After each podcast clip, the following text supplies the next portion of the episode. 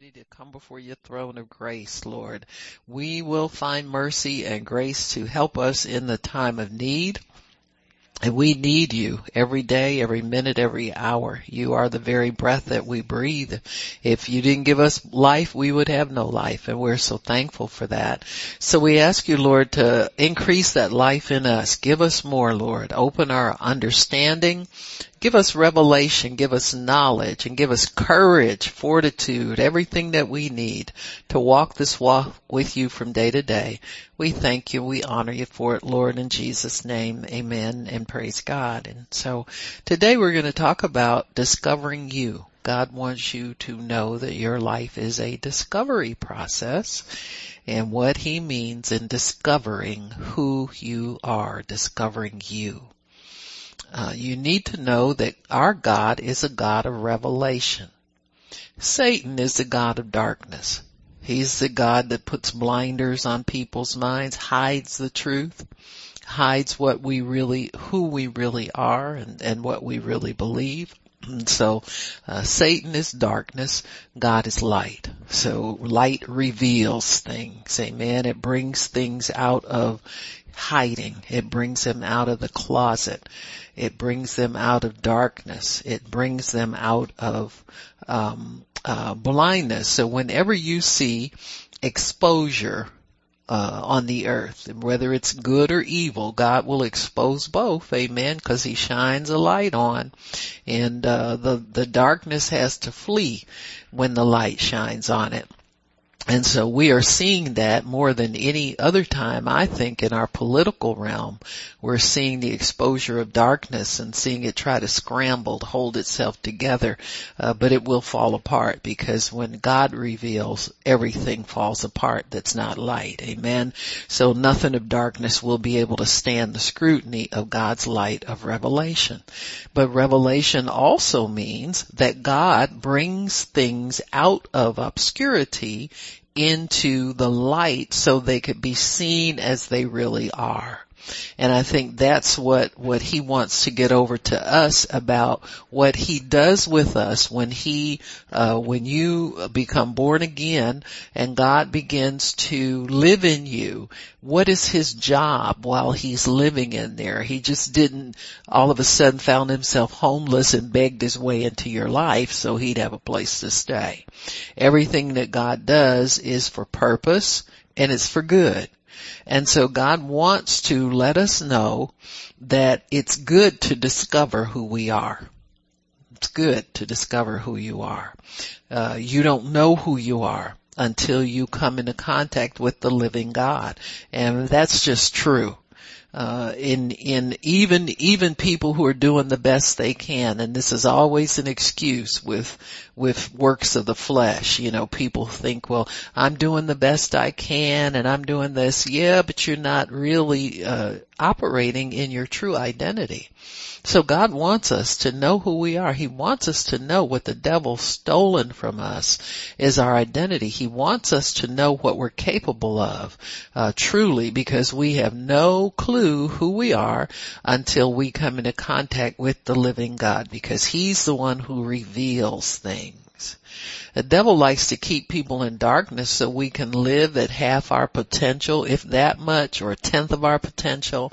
We can have a tenth of uh, the satisfaction and the joy and the contentment of life and the blessings of life. He likes us living in darkness, groveling and groping and trying and failing and trying again and failing again and getting discouraged and quitting every other day. And sound familiar?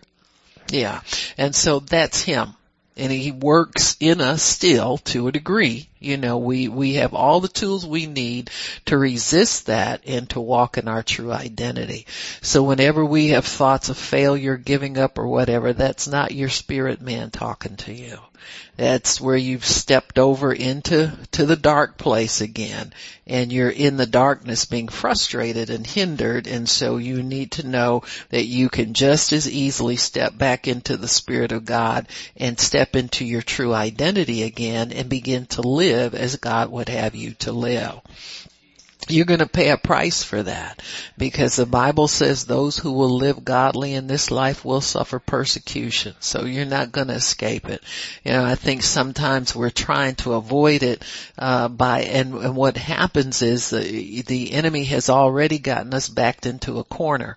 When we're afraid to be, be who God called us to be, we're already in compromise mode. And so what we're trying to do is avoid any kind of confrontation with the devil through flesh and blood. You know, cause people are gonna oppose you. I don't care who you are. If you are, if you got any, any of God in you, uh, there's gonna be opposition just to you showing up, you know, and, uh, the enemy will try to hinder you from getting where you need to go, especially if you're gonna get built up in God or you're gonna be encouraged in the Lord. He'll put roadblocks in your way and you gotta learn how to resist him because you have the power to resist within you. You know, we think we don't, but we do. Just rise up in resurrection power and resist that thing and just go on with your life, you know, the way God's ordained for you to do. So in Genesis chapter 1 verse 26, we see a statement that God has made. Man.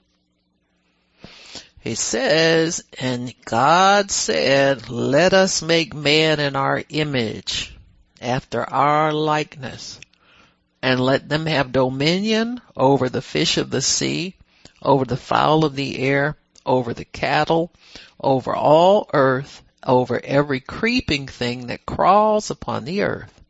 So God did what he said he was going to do. He made man in his image, male and female created he them, and God blessed them, and God said to them, be fruitful. So that's your scripture for can I get a job and be successful in it? Yes, you can. Amen. That's not just speaking about having children, but that's talking about everything you touch gets better. That's what that really means, to be fruitful. In other words, and the minute the enemy heard that, boy did he have a fit. The minute the blessing goes out in your life, Satan starts to array his forces against you. Cause you see what happened right in the next chapter, or the third chapter. Uh, you see where uh, the God finishes the creation and immediately Satan shows up to try and curse that and make that of none effect. And so he said, be fruitful, multiply, replenish the earth. Now you know at this time Satan had fallen from heaven and he had fell down to the earth with a third of the angels. Amen not two thirds, one third. So you got power on your side. Anybody thinks get scared of the devil or scared to oppose him, just remember he only got a third. Amen. And they're cursed. They're not as powerful as God's angels are, that's for sure.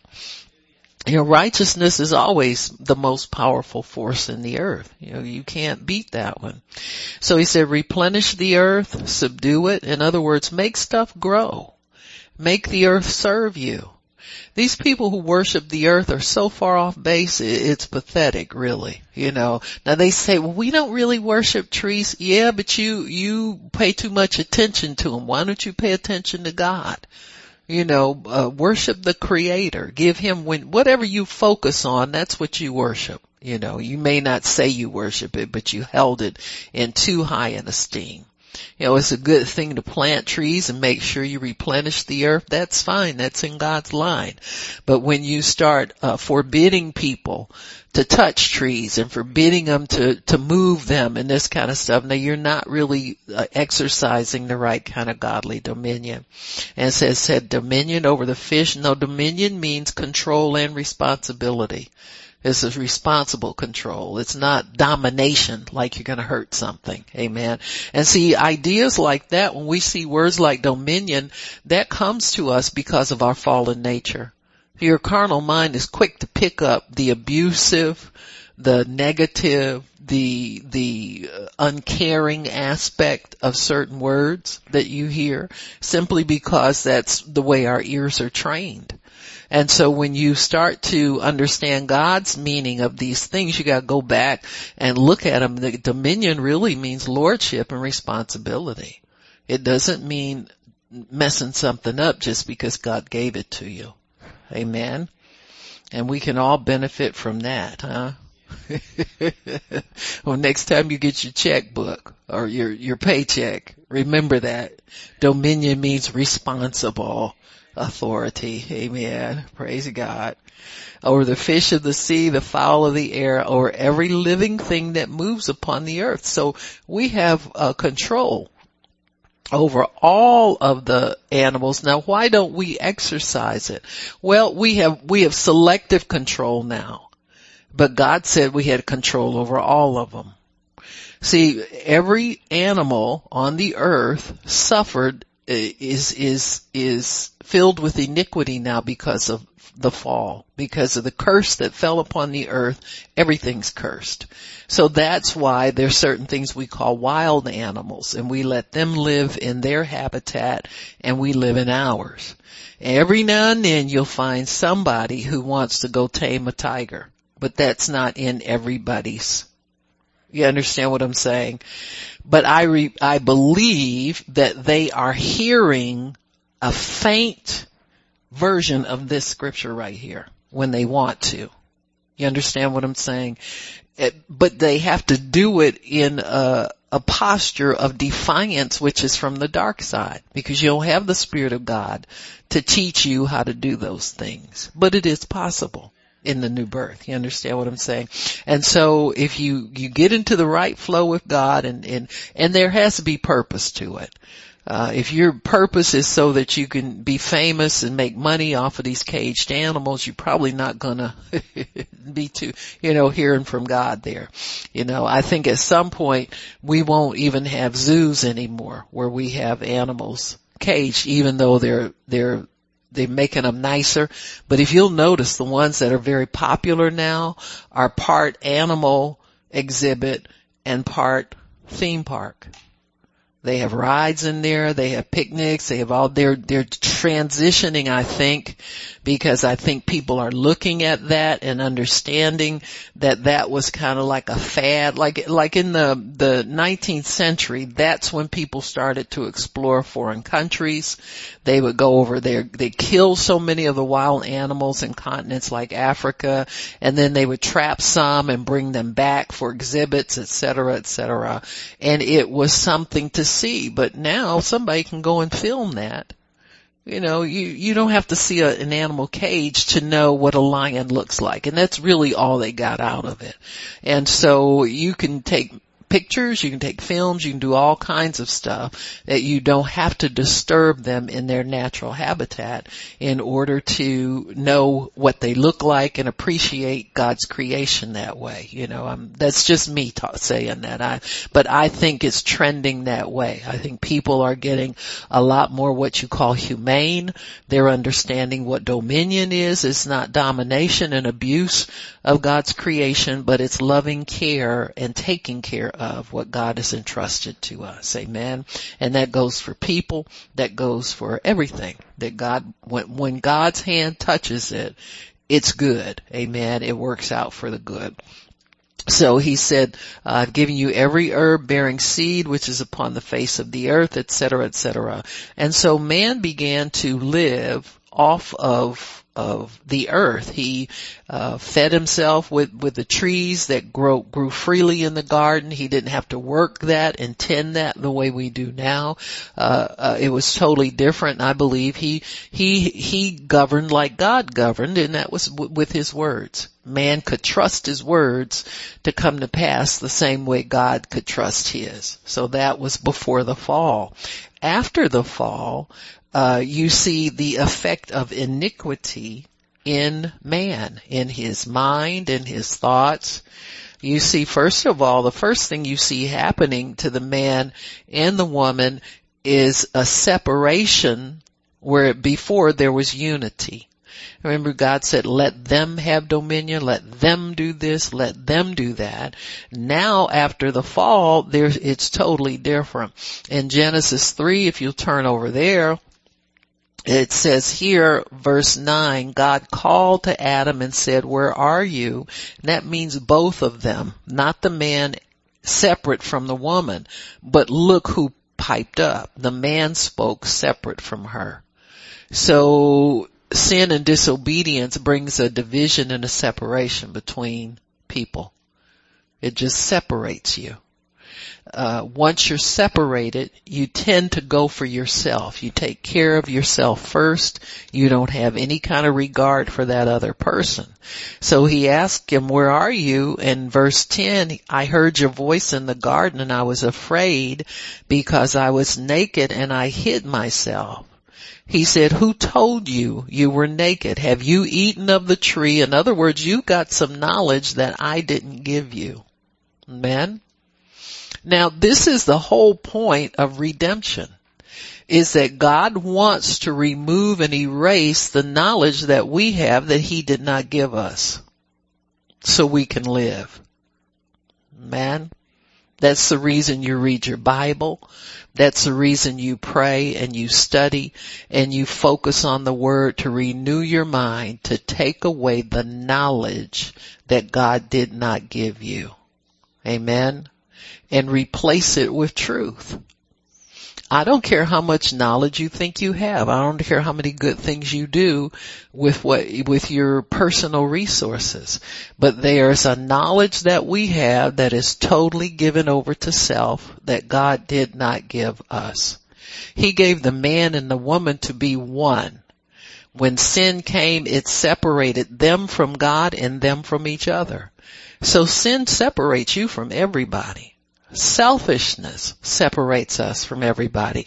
So now, instead of man having dominion and taking care of things and enjoying it and looking forward to his time with, with God, he's hiding from God. He's ashamed of himself. He doesn't want to be around God. And so this is what the new birth takes away from us. This fear of God in a, a negative, hiding from God, afraid of what God's gonna do to us if He finds us. This is what we did. You know how we say people, well, oh, they've been running from God for all their lives. You know, we make statements like that. Why is that? Because it's true. They, it started right here in the garden. Adam and Eve ran from God.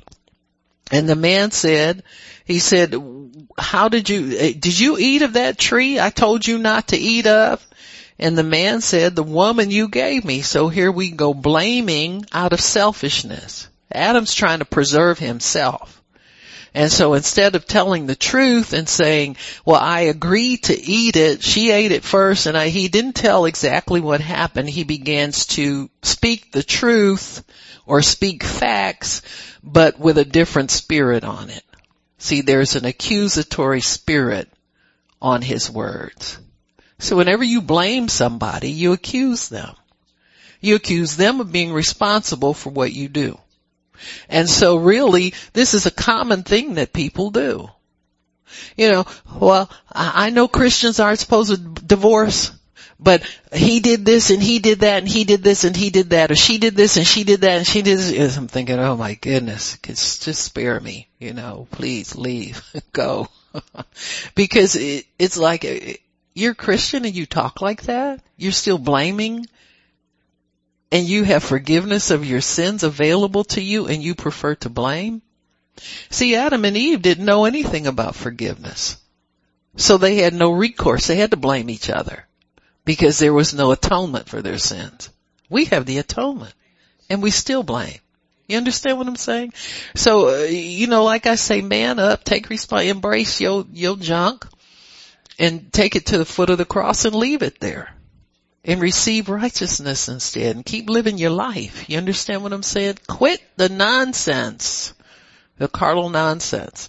So and the Lord said to the woman, what have you done? She said, the serpent beguiled me and I ate. So here she doesn't own up to her responsibility. She blames it on the serpent.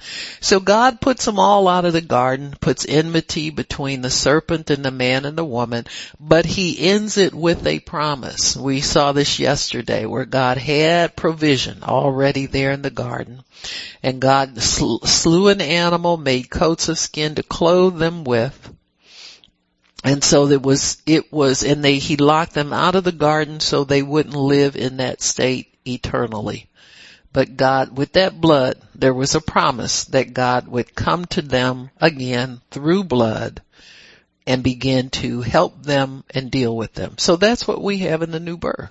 God has come to us through blood And in the atonement, atoning work of the cross and liberated us from, He has separated us from our sins forever. That one work at the cross separates man from his sin forever. So why do we keep going back embracing it and making excuses for it and blaming other people for it? You understand what I'm saying? Because we've been separated. So that's one of the things that you find out when you discover who you are in the new birth. You discover that you have been separated from your sin, past, present, and future. It takes people a, a while to get the hang of this. Because you hear Christians all the time blaming other people for stuff. You know, so and so did this and, well, I didn't do that, defending themselves. That's another sign, you know, of iniquity. That defending yourself instead of pleading the blood. Jesus is your defense for everything. Amen? He's your right and he takes care of your wrong. He separates you from your wrong.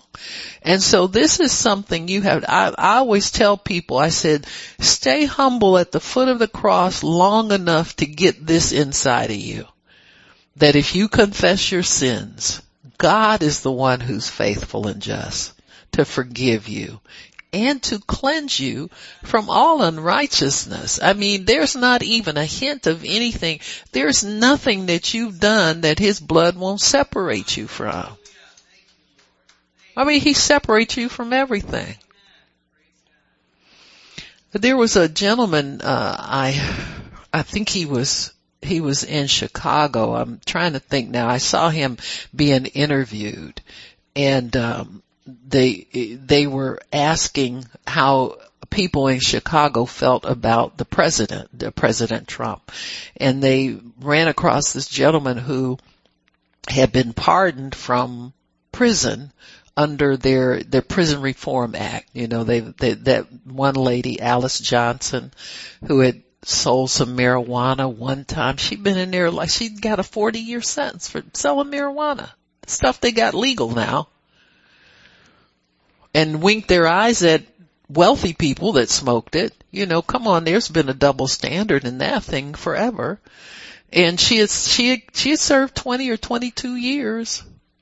And, uh, I think it was, uh, uh, Kim Kardashian, Kanye West, that group of people, uh, are social friends with, I think, uh, Ivanka Trump and her husband.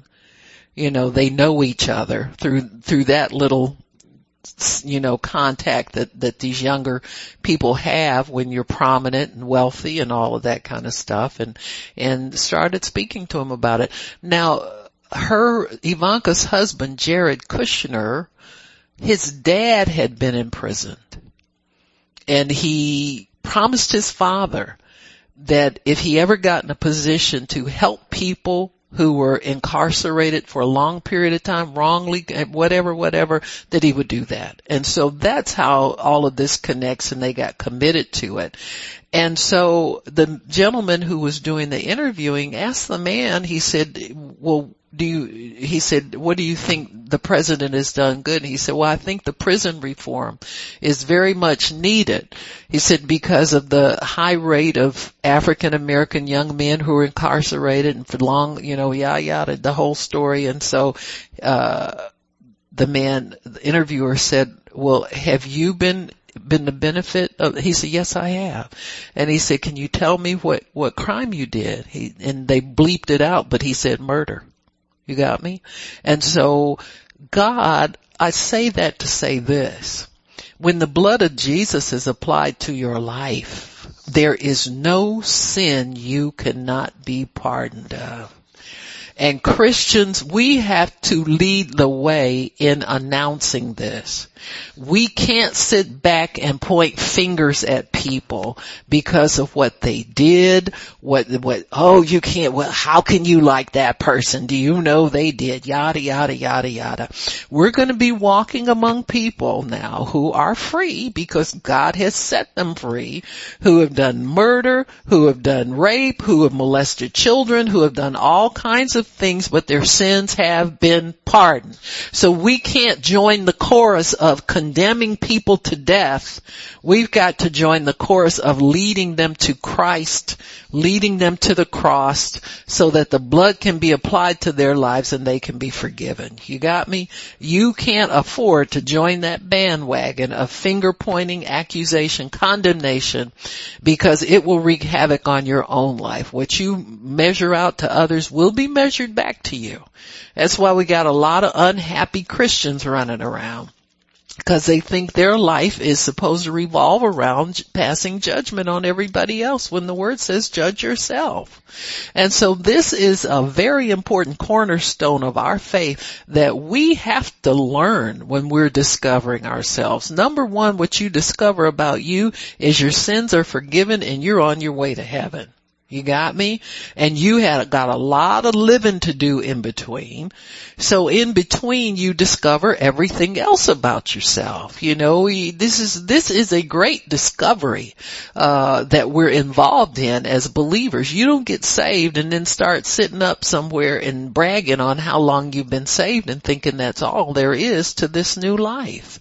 So if you stay in the Word and you stay with God, you will discover things about yourself over and over and over again. Amen? Some of the old things will be reinforced, things that you learn early in your Christian walk will be enforced again and reinforced, and then you'll learn other things and add to that. This is a discovery. Don't ever think that you know as much as you're gonna need to know about God to live out the rest of your days here. Every day should be an adventure in Him. You should never have a boring day. You should never have a dull day. You should never have a day where you don't grow, where you don't learn something new, where something new is not revealed to you. You, you've got to understand that you, we are, are unfolding. Our, our story is yet unfolding as we learn more about who we are, but by discovering ourselves in God. Amen. So when we, if we're made in His image, we are like Him. So when we see God, we see us. You gotta accept that. That's not arrogant. That's not, uh, prideful. That's just true. When you see God, you see you. Going into the Word as a new creature is the first time we really get to see God. It really is. You may think you know about him, you just know, know a little bit. But when you go into the Word and you see God, you also see you. You have to look at it this way. Reflecting on the real, or, or this is, this is the reality causes us to conform to who we really are. So when you reflect on God's word, that causes you to make a decision as to whether you believe that about yourself or not once you decide you believe what God says about you, you have to embrace that and begin to, to act it out and begin to live it. And I mean every single day. You have the purpose to live for God and live out the God life every single day. You can't skip a day. You know, take a day off, day off and do what? Go back to serving the devil? I don't think so. And we want to take a day off and just coast. You know, just, oh yeah, I don't want to do anything real. Oh, I won't do that. I want to do that. And pretty soon you find out the devil's gaining on you, so you gotta move. Amen. You don't get a day off from discovering who you are in Christ. Amen. So iniquity makes us look away from God, just like Adam and Eve did. They hid themselves from God. And it causes us to look away from the Word. You ever read a scripture and it just makes you feel bad and you kind of look away from it. You don't want to look at it and you mark it in your Bible and say, don't go there. I'm not going to read that no more. That didn't make me feel so good. Amen. so, eh, but, but this is, this is what, what, let me tell you what's really happening when you do that. If you go in the Word and your heart gets pricked by something, what that is, is that's God telling your spirit, your, your, uh, carnal man, this isn't for you. This doesn't pertain to you. It's not telling you you're no good, because you're made in his image, you've been born again. That, that Bible speaks to your inner man. Anything that gets offended or hurt, that's your flesh and that's God telling your flesh, now you can go away. You don't have anything to do with this right here. This is not for you. That's all that's saying. Don't take it personally. Don't get offended. Don't think you're no good or, you know, I don't like that. I don't like it when I feel like that. Every time I go in the Bible, I feel bad. That's your flesh man. You gotta understand who you are and stay in that word long enough to know who you are. Amen. Because pretty soon your spirit man won't even be, he'll avoid that Bible so bad you ever have one of those days where you know you should read your word and you say, well, I'm going to do it when I get a minute over here. I'm going to do it when I get a minute here. I'm going to do it when I get a minute here. I'm going to do it when I get a minute here. And you never get that minute. That's your flesh in intervening, getting involved, getting nosy about what, you know, getting in your spiritual business. And so once you understand what's going on, your spirit man won't even be alert when you go read the Bible. You ever notice now all of a sudden when you go into the word, his law is not grievous to you? You're not afraid to look at the pages of the Bible. You don't think it's speaking to you to condemn you and tell you you're worthless and you, you better quit because this is not, you're no good. It doesn't do that anymore.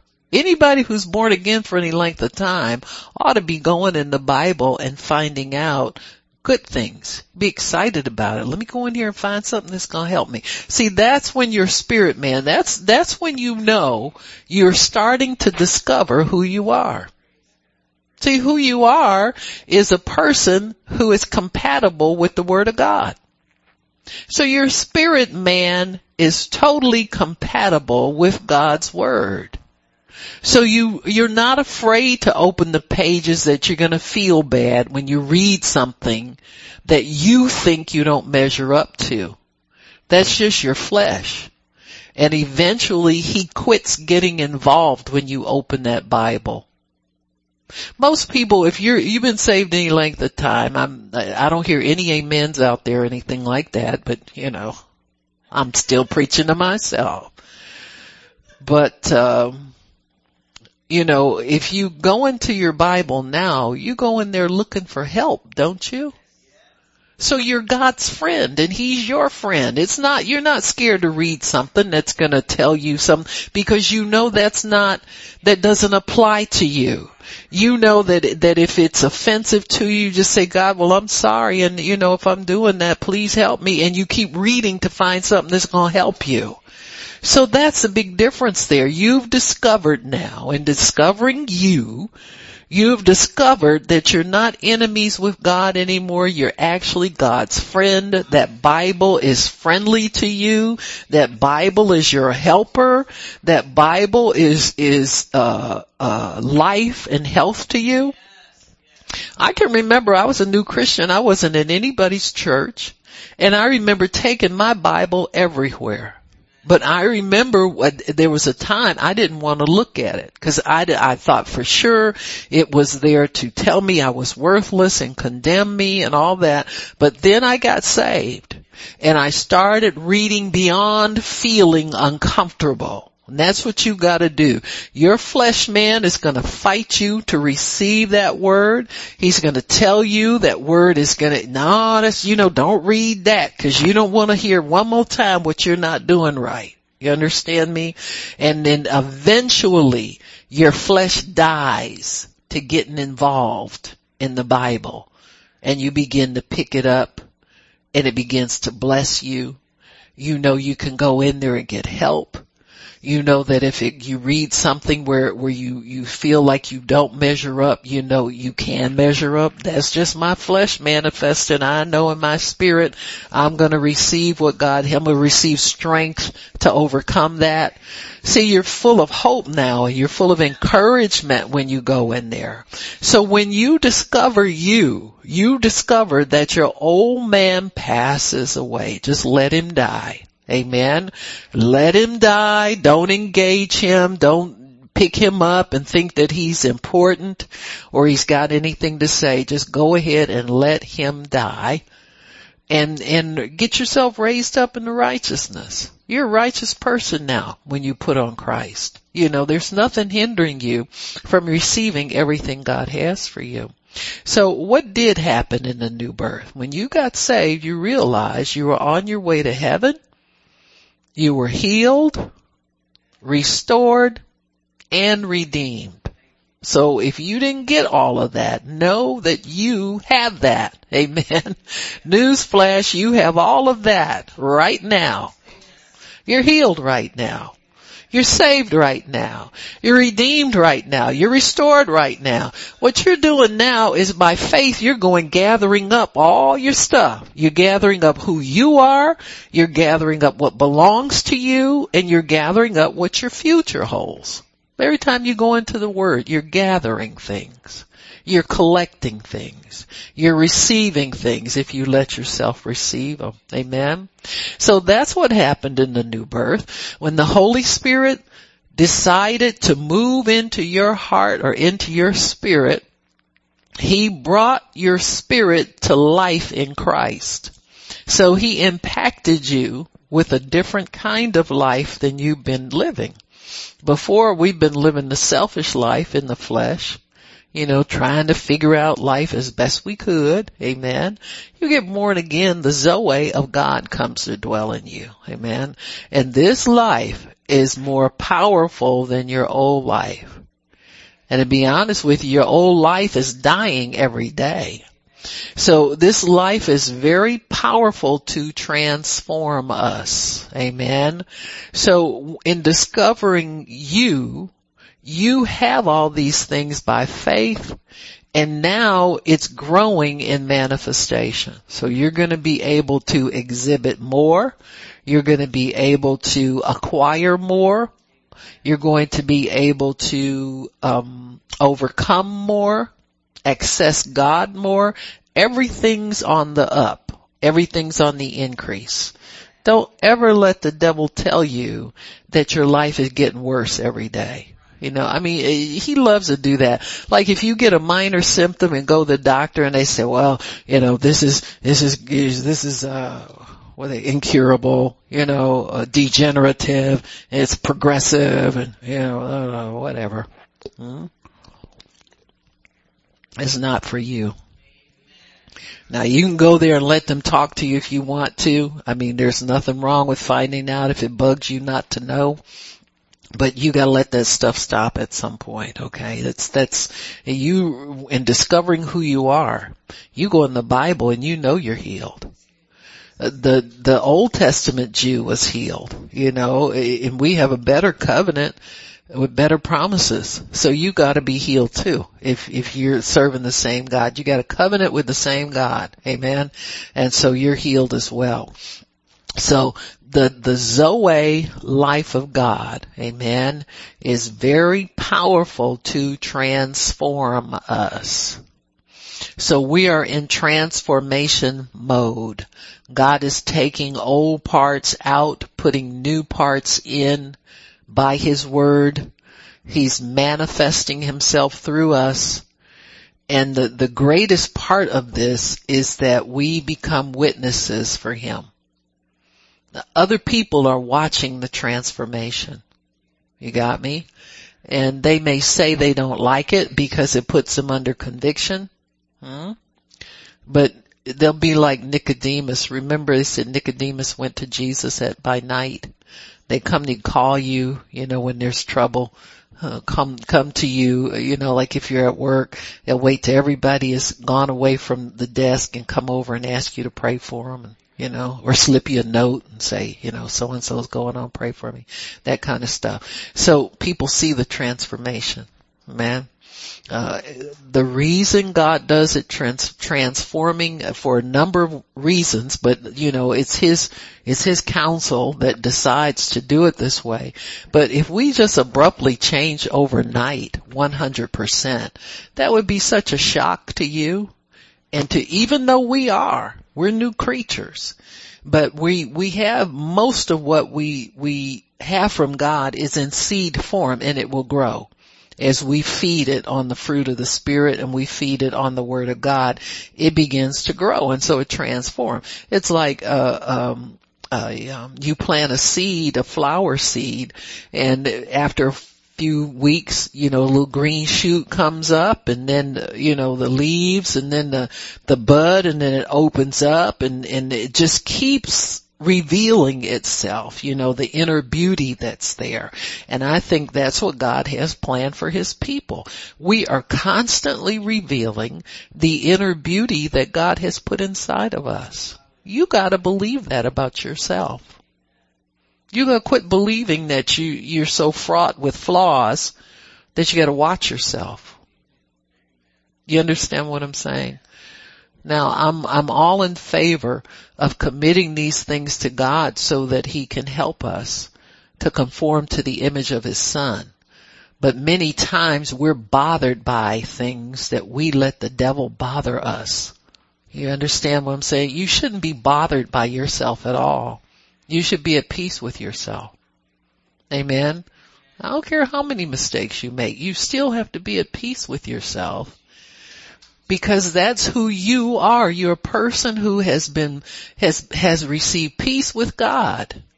And you got to learn how to maintain peace with God so that you can function freely you can't function with a bunch of chains on you and a bunch of people watching you and, and commenting on what you do and how you do things. You can't live free like that. You got to learn how to understand your sins are forgiven. And if people accuse you, you gotta tell them your sins are forgiven. Now listen, I don't know about you honey, but my sins are forgiven. You understand what I'm saying? I'm not hindering anything God's doing down here. You kidding me? I'm his helper. And so we have to really live like that, folks. We really do. Because we're coming to a time in the earth where people who don't live for God are very obvious because they are accusing the, the believer every single day. You turn on any of the, the mainstream media and you get a constant stream of accusation. You got me? It's, they, again, Republicans, conservative, everybody knows that's code word for Christian. Because Christians tend to get involved in that area of politics if they're political at all. And so why? Because Christians don't believe in, in abortion at any stage. We, we believe in the sanctity of life. We believe in obeying laws. We don't believe in getting out and tearing stuff up and uh, going to the bathroom on the street and living on the street. We don't believe in that. We believe our God provides for us. And that's what the devil hates. He hates the security that we have in God. And so we're, we're gonna find that the world's starting to line up like that either for or against. And the accuser is busy accusing day and night. Now why does he accuse us? Because if he can get us to second guess ourselves instead of continuing to discover ourselves, See, when you stop and second guess, well maybe I'm not, maybe I'm not, maybe I do do this and maybe I am not this and I do this too much and I do that too much. You know, when you start doing that, you, you stop discovering who you are. And I think it grieves the Holy Spirit when we're not interested in who God says we are and we're more interested in the accusation of the devil. You have stopped the transformation and discovery process. You think about it. You've just called a halt. Wait a minute, God, I gotta take care of this. They say I do this and they say I'm not that. They say, uh? You don't do that. It's not for you to do. And the people who are confident because they have relationship with God, the devil hates. He wants to pull them down more than he wants to pull anybody down. Amen. You know, how dare they say the president isn't a Christian? You understand what I'm saying? They don't know his heart. They don't know what God, God knows who are his. So you try to take somebody's Christianity away. You try to pull somebody away from God. The Bible says, woe to that man who puts a stumbling block. You know, accusation's a stumbling block. the more you have to stop and, and wonder if, if you did something that's so offensive that, you know, somebody, yeah, stop and wonder, stop and wonder, stop, and, and people will accuse you day and night. You got me? You know, and you'll be struggling like they are to do your very best, but they take time out to point the finger at you. When the Bible says examine yourself, it doesn't even say point the finger at yourself, it says examine yourself. You come up short, you repent and keep living. You got me? But you gotta let other people live too. Amen. So, so we're gonna see more of this public accusation, trying to tear down people's reputation to get them to quit, to stop and consider the accusation. So the Holy Spirit is in us to keep us on the path of discovering who we are. Amen. Holy Spirit is a teaching spirit. So he will help us to understand who we are. He's also a killer spirit. Man. Who did he kill? He killed your old man. When he moved in, your old man died. That's how the Holy Spirit can say, consider yourself dead to sin. Why? Cause I killed him already. Amen. I killed your old man. So your old man doesn't have any power. All he can do is threaten to take over again. He threatens a hostile takeover. Accuse and threaten. Accuse and threaten. The Bible says clearly that Satan is the accuser of the brethren. He accuses the blood bought because he doesn't have any better sense than that.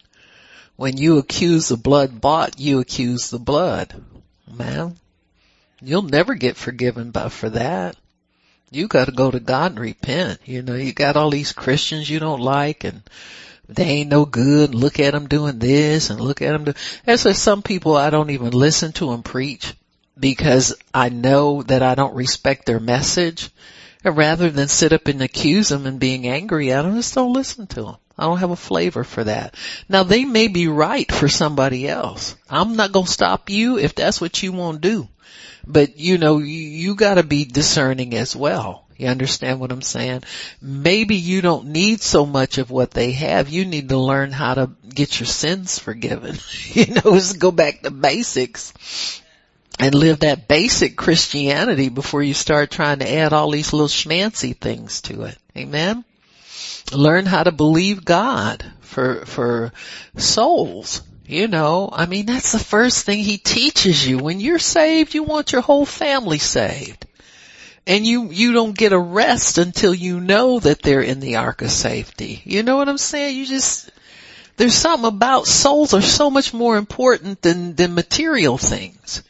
You know, so we have to focus on what's imminent, what's, what's needed right now. Amen. Needed is for everybody to get into that ark of safety. You notice Noah wasn't concerned about how they were going to live once they got into the ark. He was concerned of getting the ark built and getting everybody in it. Amen. And then the other would take care of itself on the other side. So the imminent things are, are, are, uh, things um, that that God puts in your heart as a new believer. You just uh, it, it really bothered me to think that my family would go to hell and I was the only one going to heaven. And boy, I went to work on that.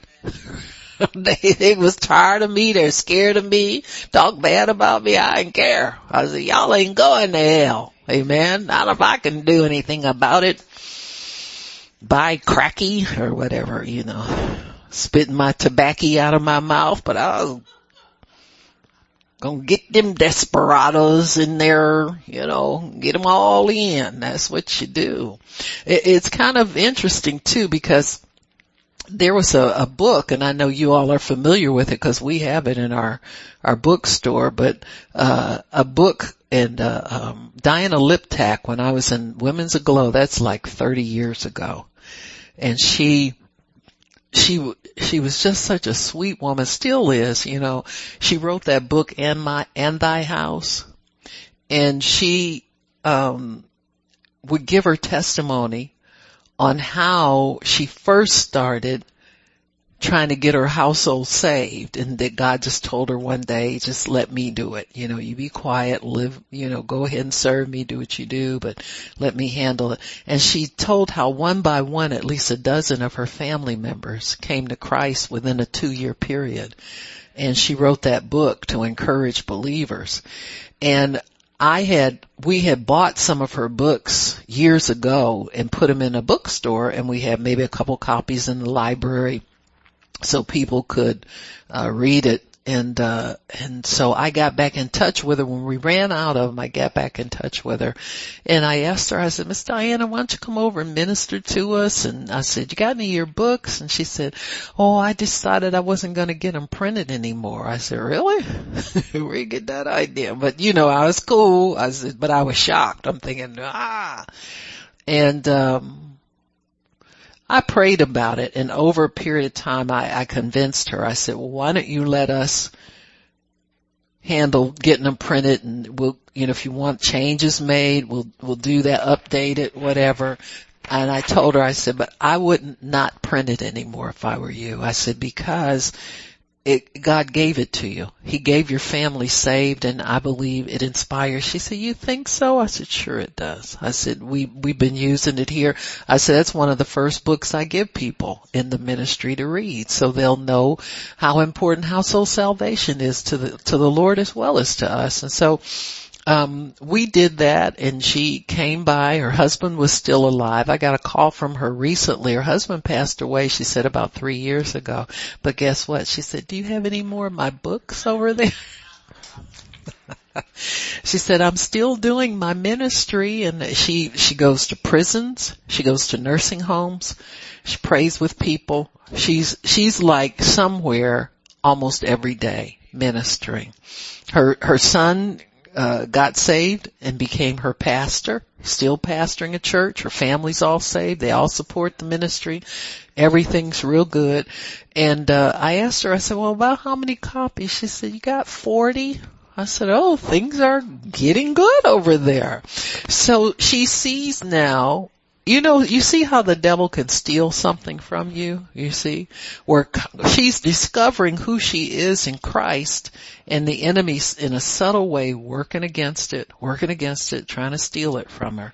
Uh, but I can see that God's refreshed that in her. And so uh, we sent her some books. We didn't quite have that many, but I'm going to sneak and print some more. I'm going to tell her. I said, hey, I'll just have them shipped to you. I said, we got to locate the rest of them, but we'll, we'll continue to get them printed for her. Why?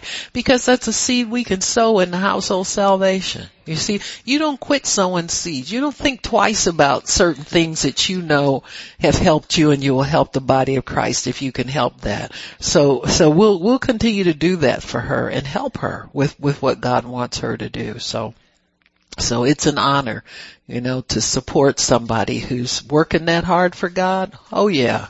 Yeah, we'll, we'll do that. Yeah. So the Holy Spirit is a teacher and a killer. Amen. He killed your old man when he moved in. It was just, it, he didn't have to take time to kill him. When he moved in, your old man died. So the Bible says, reckon yourself dead unto sin and alive unto righteousness. So he's a teacher and a killer. Teaching brings light and revelation. And so the Holy Spirit will shine on the light of truth. So whenever you read truth, He illuminates it for you. Amen. You either get a quickening in your spirit, you get a, a peaceful, lightning, uh, sensation in your spirit. And so he will teach you how to read the signals that come through your spirit so that you're not subject to flesh emotions. Amen. And get carried away in your flesh. You have to really continually daily die to the works of the flesh. You can't want to be right all the time. You can't not want to be corrected. You can't not want truth. You can't not, you, you gotta let that stuff go. It's not hard to do.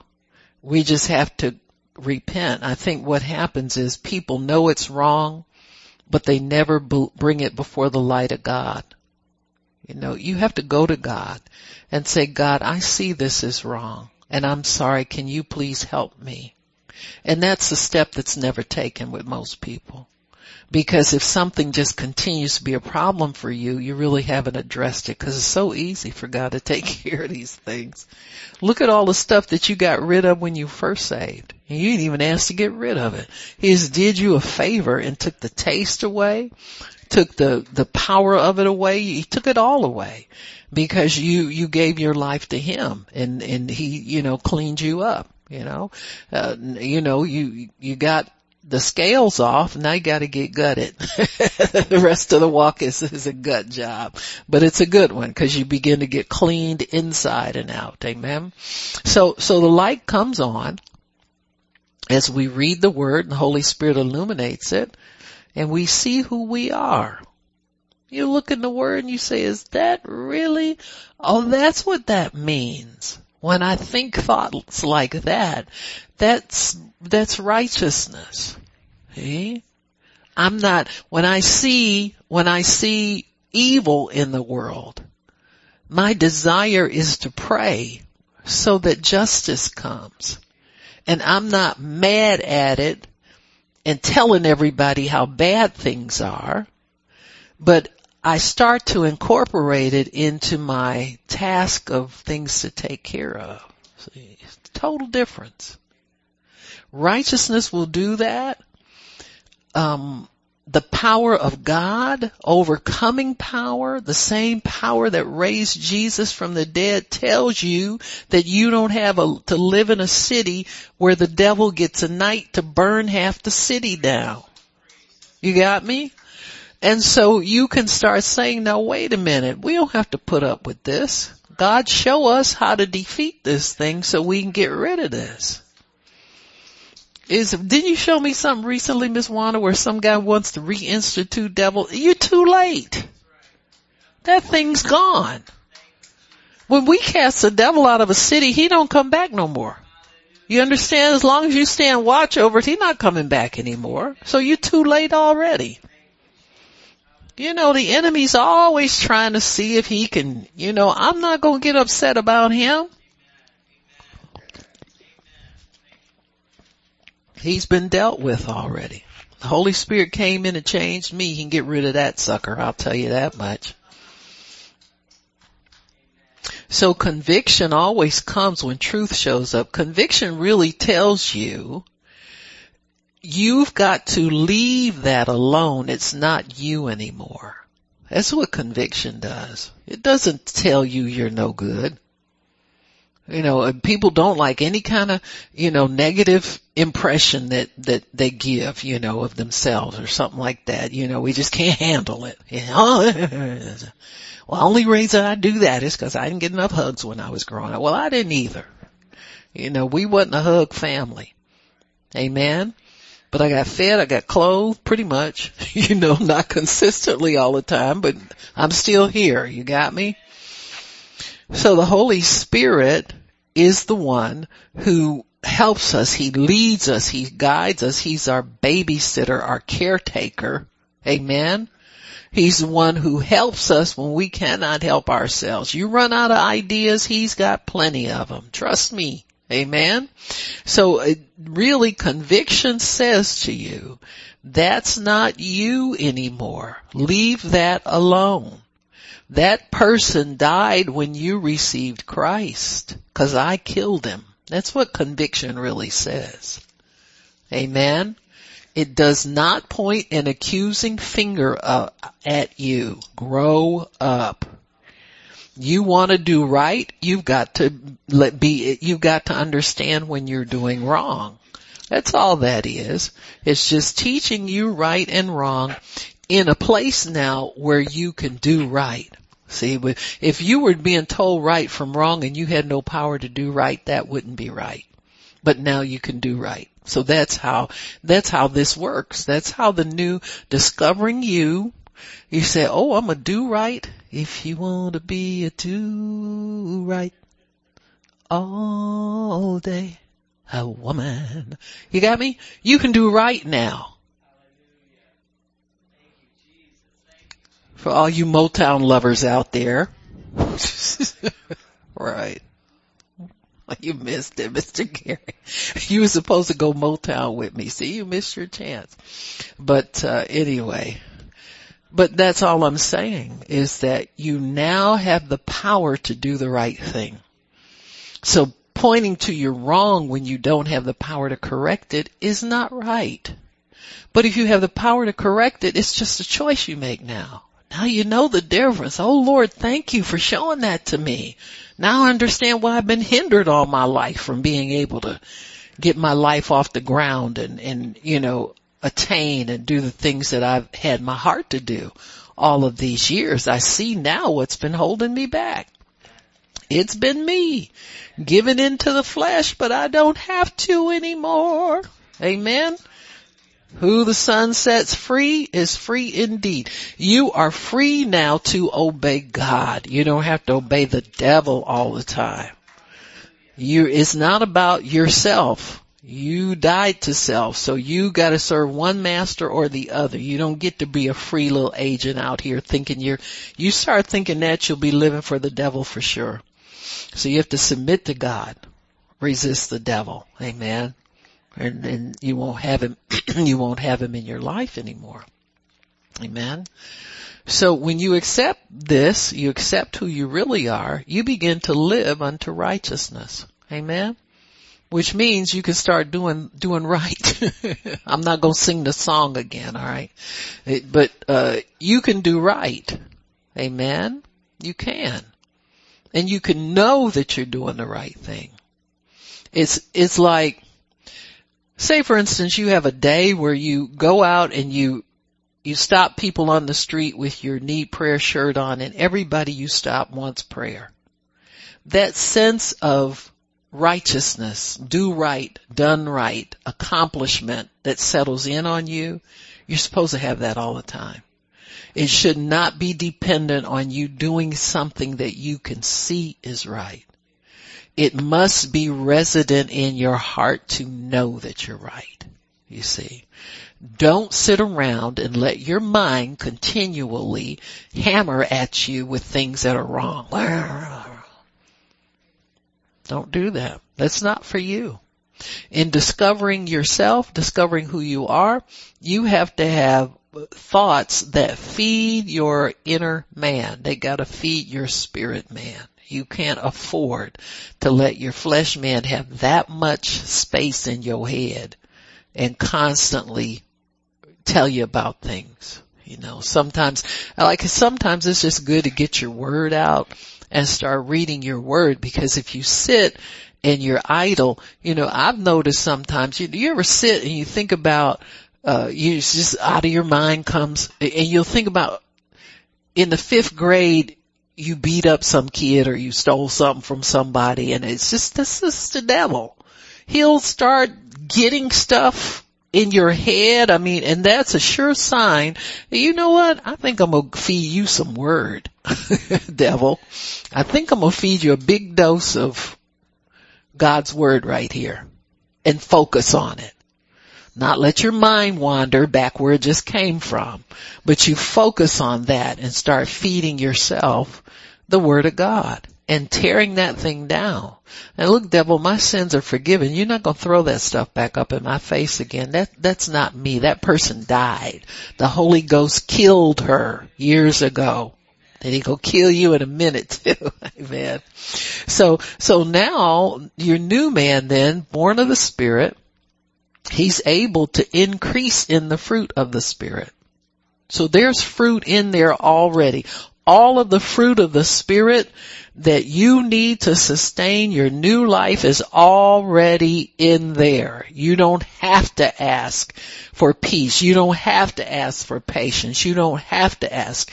It's in there. You gotta believe it's in there and yield to it as you need it. That's why it's, it's, it's not, you don't have to lose your temper. You don't have to get angry. You don't have to nurse that anger. You can yield to the fruit. Just like you give over to that nonsense, you can yield to the fruit of the spirit anytime. You don't have to be discouraged because, you know, things aren't going the way you want them to. You just don't. You don't. You may do it, but you don't have to do it. So you're doing it by choice. And many times people who are Christians think they have no power to resist doing certain things, saying certain things. Hmm, it's just me. I don't know. I'm working on it. Yeah, yeah, whole thing, whole nine yards. But we don't have to do that, folks. We can live above these things.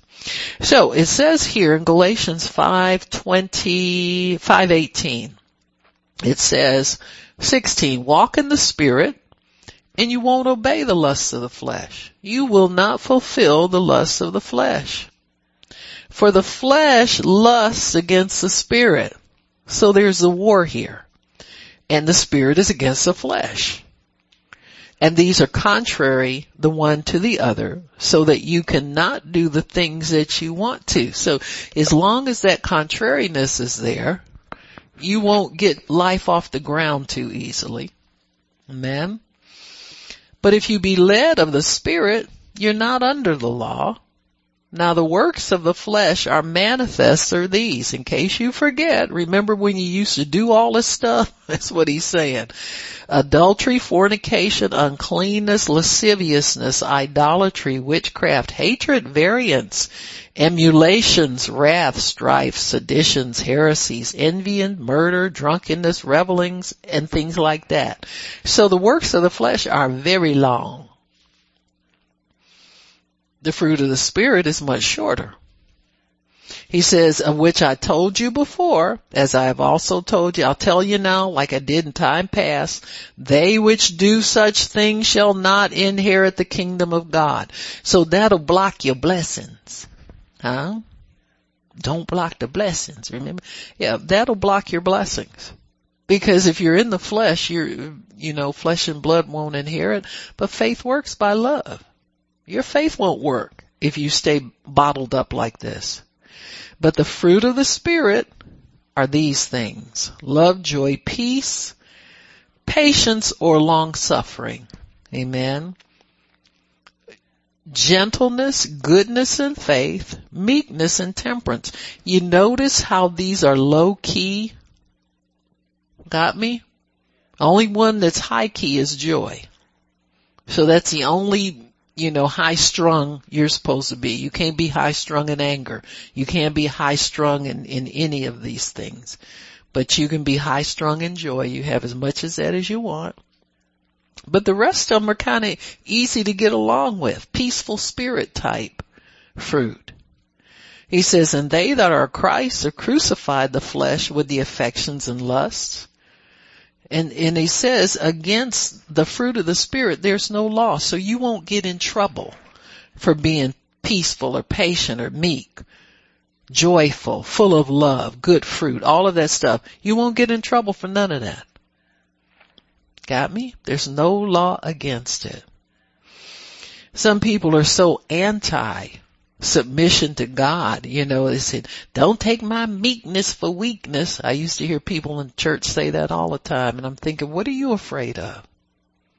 You know, that's God's spirit you're talking about. That's a very power, meekness is very powerful.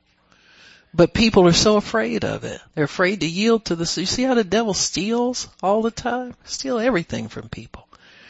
I'm just being too nice. Seriously? Quit trying so hard. Why don't you just, just chill out? Why are you working so hard? You know, if, if, if obeying God is work for you, you're on the wrong road. You better get off that road, get some peace about you, quit trying so hard. So, anyway, So these are all legal to possess.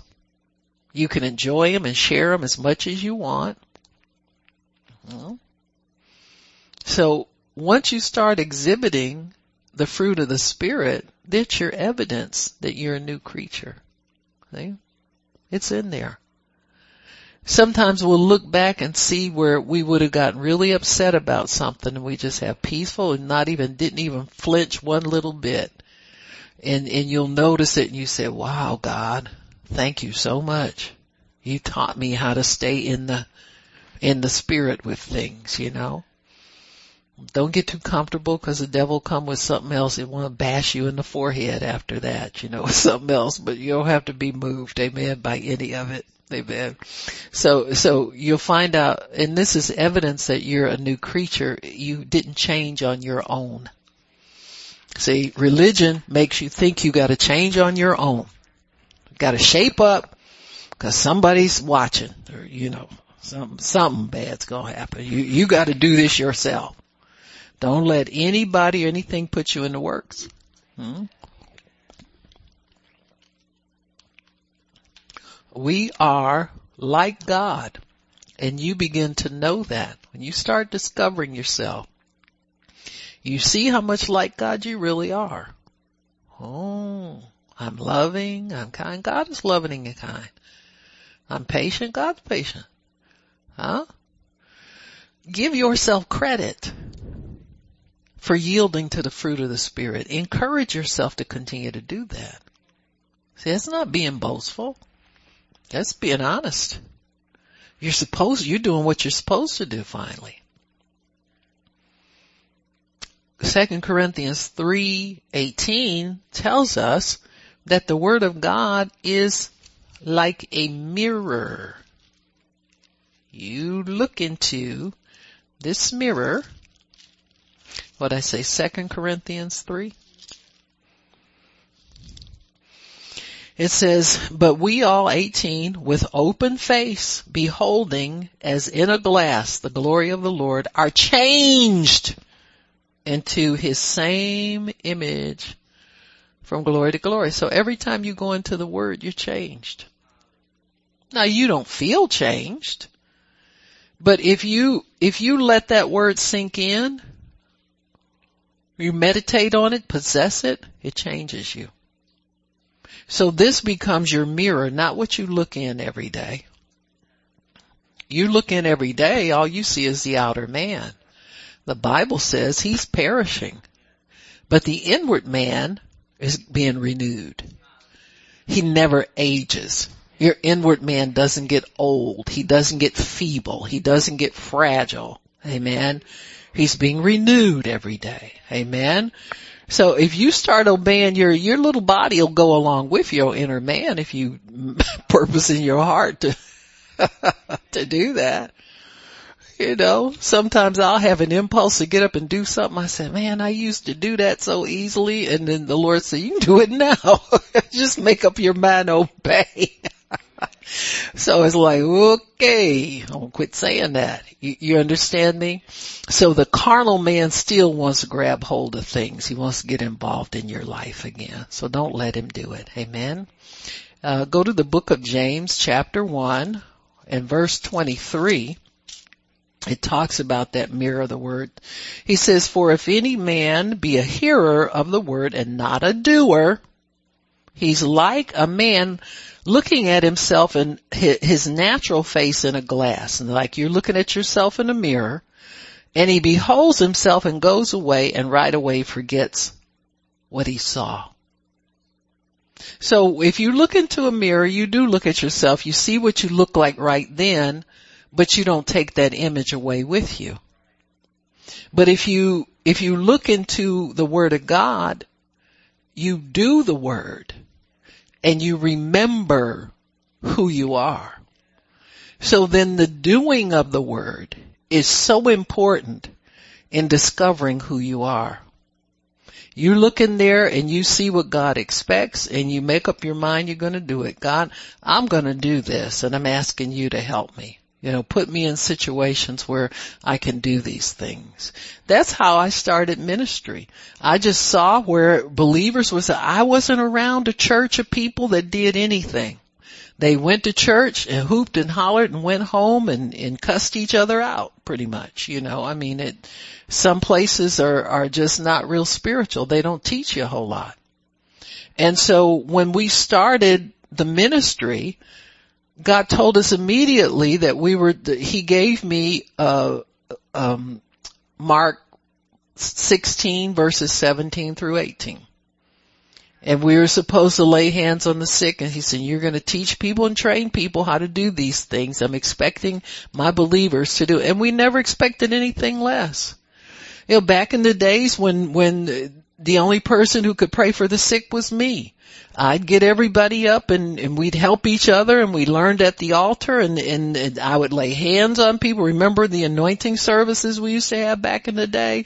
We'd have everybody laid out on the floor receiving the anointing and I kept obeying God and imparting till it got in everybody. You got me? And so once that happens, then you can, can, can continue to obey God. Now you might be shocked cause y'all live in a little bubble around here, but you'll go into many churches and they just sit around and hum when you're sick and say, I'm gonna pray for you and keep moving. You understand what? There's no altar work. Thank God there isn't because there's, they don't have much, you know, don't be a hypocrite at the altar. Make people think they're healed and they're not. And so you, it's very rare still that you find people who are willing to go the whole way and teach God's people how to do it. Amen.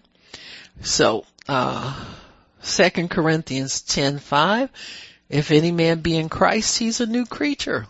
Old things are passed away. They're dead.